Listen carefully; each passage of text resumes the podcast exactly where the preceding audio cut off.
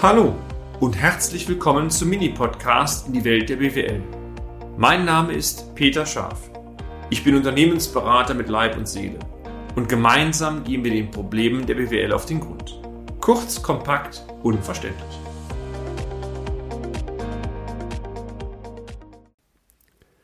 Gewährleistungsrückstellungen Teil 2. Ich finde es immer wieder super, wenn Sie eine neue Folge hören Mittlerweile sind wir Richtung 200 Folgen unterwegs. Es ist auch schön, die Resonanzen zu spüren. Also mir macht's Freude und ich hoffe Ihnen auch. Im ersten Beitrag zum Thema Rückstellungen haben wir bereits einige Grundlagen zur Bildung und Bedeutung von Rückstellungen erläutert. Lassen Sie uns nun wieder auf das Ausgangsthema zurückkommen, um das es eigentlich ging, Gewährleistungsrückstellungen. Die Tatsache, dass Ihr Unternehmen eine Gewährleistungsverpflichtung grundsätzlich hat oder bei einer Garantie freiwillig einräumt. Das bedeutet nicht zwingend, dass, ein, dass diese Gewährleistungsansprüche auch zu künftigen Aufwendungen und damit Schäden führen. Also eine simple Formel wie Gewährleistungsanspruch gleich Höhe der Rückstellung, die wäre damit schlicht falsch.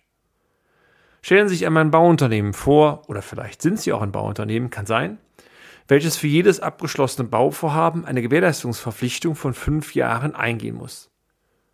Wenn diese Gewährleistungsansprüche alle passiviert werden müssten, dann würde ja die Bilanz eines jeden Unternehmens platzen, übrigens die Gewinnverlustrechnung auch. Kann ja gar nicht sein. Also, jeder noch so qualitativ hochwertige abgeschlossene Auftrag würde ja in der Grundlogik dann zu einem Buchungssatz führen per Aufwand an Gewährleistungsrückstellungen und wenn Sie einmal überlegen, wie viel Aufwand dann, also Kosten Ihre G&V eingebucht würden, dann wären Ihre Zahlen furchterregend. Da liegt ein Fehler im System. Hintergrund, es muss nur der Schaden gebildet werden, von dem Sie ausgehen, dass er tatsächlich auch aufgrund von, sagen wir es mal, Baumängeln entstehen könnte.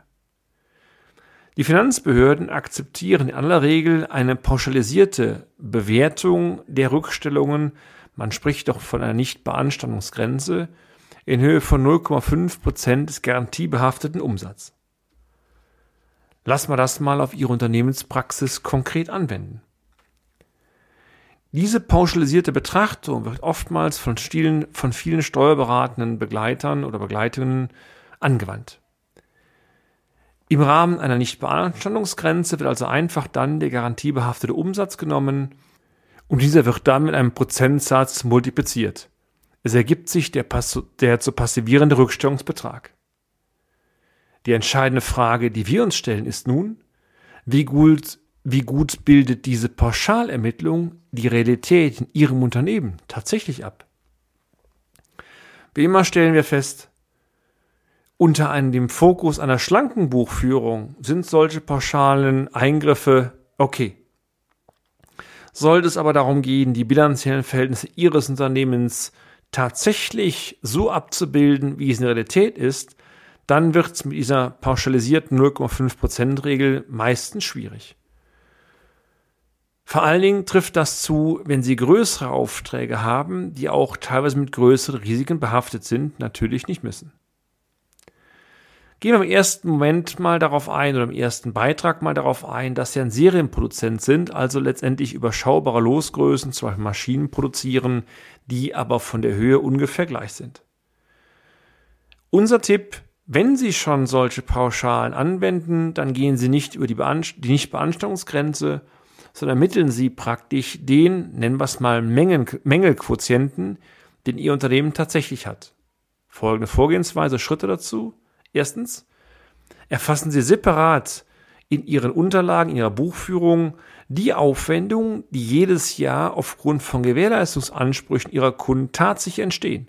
Also nicht schätzen, sondern Sie schauen einfach so, dass Sie hingehen und wenn ein Kunde meckert und Sie Mitarbeiter rausschicken müssen, dass Sie den Mehraufwand entsprechend quantifizieren können. Je nach Unternehmenstyp können auch beispielsweise Rabatte aufgrund von Mängeln dazugehören, Ersatzteillieferungen, Montage, Reparaturstunden, aber auch gegebenenfalls externe Kosten, Material, beispielsweise Fremdleistung, wenn Sie andere brauchen, den Schaden zu beheben. Schritt 2, der Tipp 2. Quantifizieren Sie jährlich den garantiebehafteten Umsatz. Wenn Sie beispielsweise Anfang Januar Produkte im Wert von 1000 Euro mit einer Gewährleistungsfrist von fünf Jahren ausliefern, dann wäre beispielsweise der garantiebehaftete Umsatz 5000 Euro.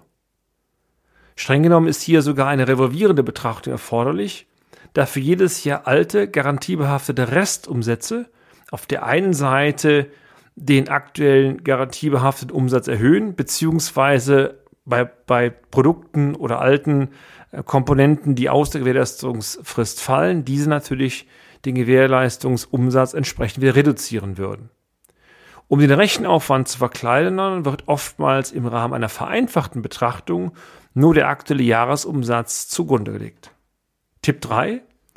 Bilden Sie nun eine prozentuelle Relation zwischen den tatsächlichen Aufwendungen eines Jahres, die durch Gewährleistungsansprüche entstehen, und diesem garantiebehafteten Umsatz. Tipp 4. Schätzen Sie ergänzend dazu ab, ob diese aufgrund von historischen Daten ermittelte Quote auch für die Zukunft Ihrer Ansicht nach weiter angenommen werden kann. Oder ob Sie beispielsweise nicht aufgrund von Qualitätsoptimierungen in Ihrem Hause von einer geringeren oder gegebenenfalls sogar höheren Quote für die Aufträge ausgehen müssen in Zukunft.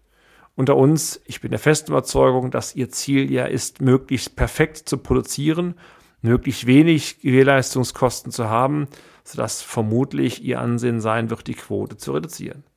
Tipp 5. Dokumentieren Sie Ihre Berechnungen und Überlegungen so, dass ein Dritter nachvollziehen kann, wie Sie auf diese Quote gekommen sind. Tipp 6. Ihre steuerliche Begleitung wird diese Quote dann mit der sogenannten Nichtbeanstandungsgrenze des Finanzamts vergleichen. Gerade wenn die tatsächlichen Schadensquoten über diesen 0,5 Prozent liegen, kann es oftmals zu Diskussionsbedarf mit den Finanzbehörden führen. Und je besser sie dann nachweisen können, warum sie einen höheren Garantieanteil haben, je eher sind die Chancen, dass diese Quote auch anerkannt wird. Aber nochmal, das Ziel sollte ja nicht sein, die Finanzbehörden zu überzeugen, das Ziel sollte sein, möglichst wenig Mängel zu produzieren. Das ist immer die Betriebswirtschaft, steht im Vordergrund.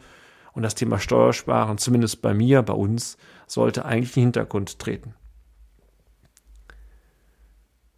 Ihnen haben unsere Tipps gefallen? Sie sind aber kein Serienproduzent. Null Problemo, würde Alf sagen. Vielleicht kennen einige von Ihnen diesen Zombie noch, den es vor vielen Jahren mal in dem Fernsehen gab, so ein Kuscheltier mit langen Haaren.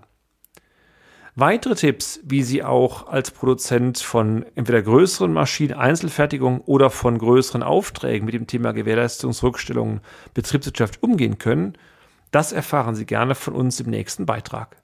Bis dann und ich freue mich, wenn Sie wieder einschalten. Und damit sind wir auch schon am Ende des heutigen Podcasts. Haben wir Ihr Interesse geweckt? Fein.